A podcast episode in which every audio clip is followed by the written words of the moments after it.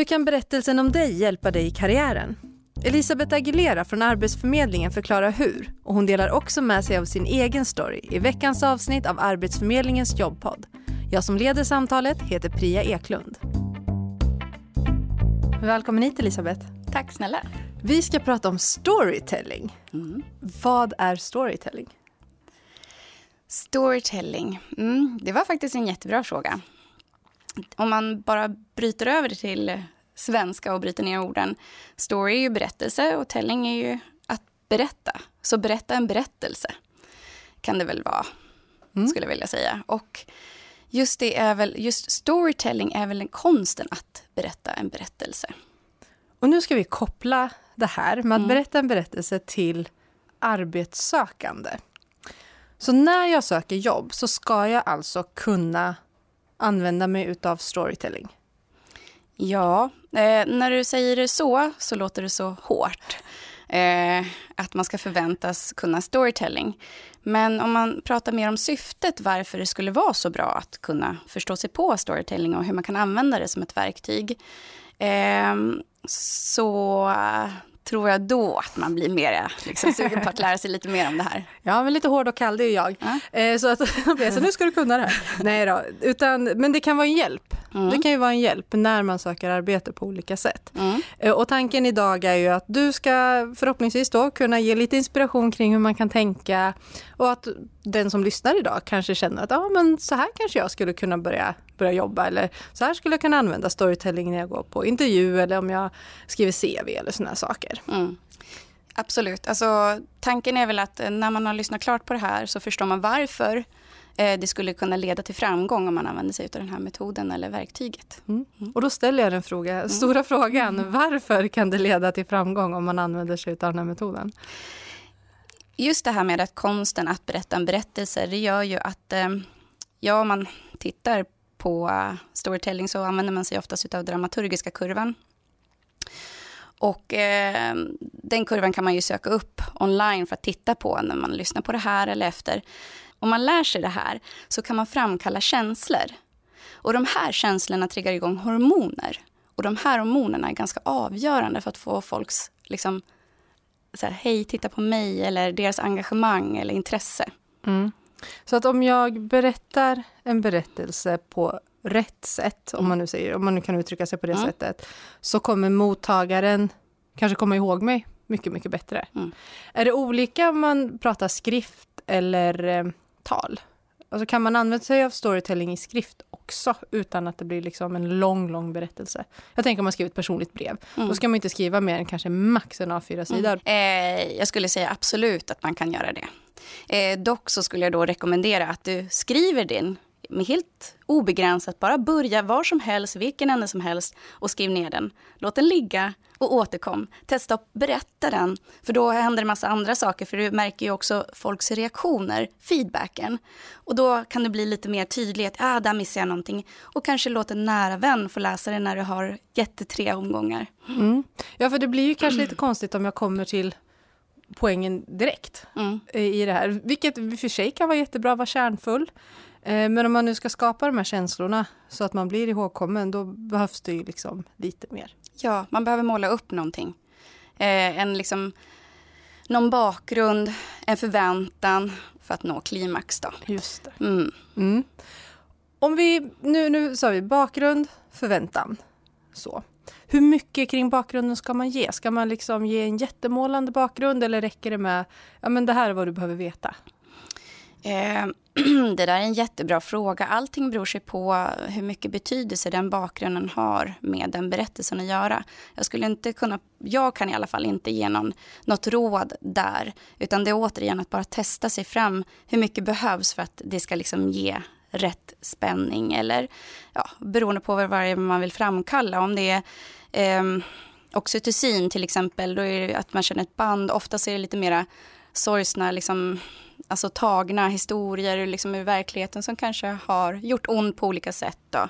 Och sen så är det också en balansgång att inte göra den som läser det här eller den som sitter framför en eh, för obekväm. Mm. Någonstans så gäller det att ha ett ett målande språk samtidigt så neutralt att den som känner det klarar av att läsa mer utan att känna sig själv avklädd i det. Just det. Ja, mm. för man pratar jobb, då är det ändå ett professionellt sammanhang. Mm. Så där gäller det att inte bli för privat heller. Mm. Eh, kan jag tycka. Att mm. det... Ja, men ska man använda sig av storytelling i, i, ja, men i ditt personliga brev, du kanske inte behöver ta det mest tragiska som har hänt dig och skriva där. Mm. Utan det kan ju också vara andra saker, till exempel om man, om man ska beskriva en, en eh, vad heter det, inte erfarenhet, en egenskap. Mm.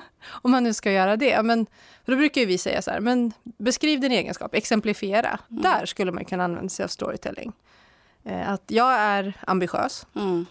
Så, och så kan det vara, så sätter man punkt. Men på mm. vilket sätt är du ambitiös? Mm. Ge, gör en liten berättelse kring det. Att det här Precis. hände, Eh, de här stegen tog jag mm. och det här blev resultatet. Mm. Så visar jag att jag är ambitiös. Ja, och får verkligen använda sig av storytellingen, då skulle det också vara att man berättar om den här egenskapen också, hur den kanske har varit, också gett en motgång och hur man vänder det till en framgång. Mm.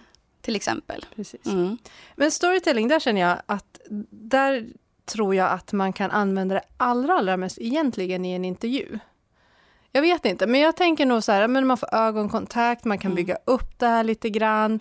Du kan betona ord på olika sätt. Det kan man inte riktigt göra i skrift, mm. även om det går att använda storytelling i skrift också. Men att där har man ju världens chans att liksom skapa de här förväntningarna, att vad händer sen? Mm. Och att bli ihågkommen. Ja, man kan göra det man kan nog kanske lyckas mer och bättre med när man sitter ansikte mot ansikte med en person, det är att skapa lite drama. Att man kanske fördröjer när det är liksom någonting som är förväntansfullt eller någon kymig situation, att man då kanske pausar lite och, och låter det få härdas ut tills att man fortsätter berättelsen. Det kan man ju inte lyckas i skriftform på samma sätt. Eh, nog går det väl också bra, men eh, absolut, de har sina för, fördelar på olika sätt, skrift mm. och eh, tal. Då. Eh, det som är bra med skrift är att du får möjligheten att tänka igenom det du vill ha sagt. Medan när du pratar så går det ju lite fortare i hjärnan och då kanske det halkar ut både det ena och det andra. Eh, men också just det här med storytelling, det handlar ju om också att framträda som en människa, att vi ska vara mänskliga. Vi letar inte efter robotar, vi kanske skapar dem. Men vi, det är ju det som vi håller på med, att vi någonstans vill ha en mänsklig touch. Vi eh, kommer längre ifrån varandra samtidigt som vi vill närmare varandra. Och då är empatin otroligt viktig. Och det är någonting vi kan få fram genom storytelling. Just det. Mm. Mm. Jag tänkte att du själv ska få dela med dig av en story. Mm. Jag vill att du vi tänker på det som du sa, liksom att med bakgrund, skapa förväntningar och liksom att... Jag vill att du tar mig igenom en story. Ja, vi ska prova. Det är 2014 på våren och så sitter jag ute på verandan. Ehm, jag är i det skedet väldigt olycklig och sitter och eh, velar över mitt liv. Jag hade gått utbildningar som hade förändrat hela mitt tankesätt. Jag hade insett att jag var extremt fördomsfull. Och då inte mot världen, utan jag var extremt fördomsfull mot mig själv. Jag hade uttalat mig i en intervju att jag är ingen skolbänkstjej. Det här har varit någonting som jag har levt med hela mitt liv, att jag har en föreställning utav att jag är ingen smart person. Efter den här utbildningen så insåg jag att eh, det här var ingen sanning. Det här var elakheter som jag sa till mig själv. Och bröt ner det till eh, till vad det faktiskt var, beståndsdelar av det verkliga livet och insåg att jag läser visst böcker. Massor med böcker per år. Och varför skulle inte jag klara av en akademisk utbildning?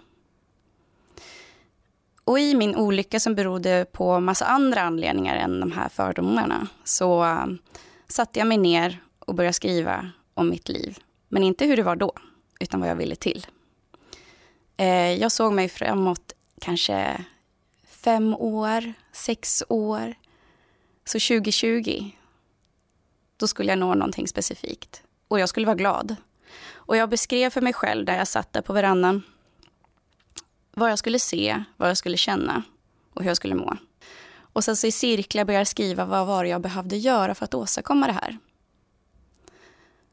Jag behövde byta karriär och jag behövde skilja mig, kom jag fram till. Det här var för det bästa för mig och mina barn. Och det här var en otrolig kämpig resa. Så precis som jag berättade om att man bör lägga ifrån sig sin berättelse, sova på saken och det kanske tog mig tre månader att komma fram till ett sunt beslut där jag sovit på saken. Och jag valde att skilja mig. Jag och min exman är nu jättebra vänner. Och eh, barnen är lyckliga. Vi har tre barn tillsammans. Men att jag står här framför dig idag, det har berott på för att jag ville ju också byta karriär. Och eh, det innebar att jag har bytt eh, stad och bostad runt fem gånger på väldigt kort tid. Och pendlat mellan tre städer för att barnen inte skulle behöva byta skola och för att jag skulle bo billigt.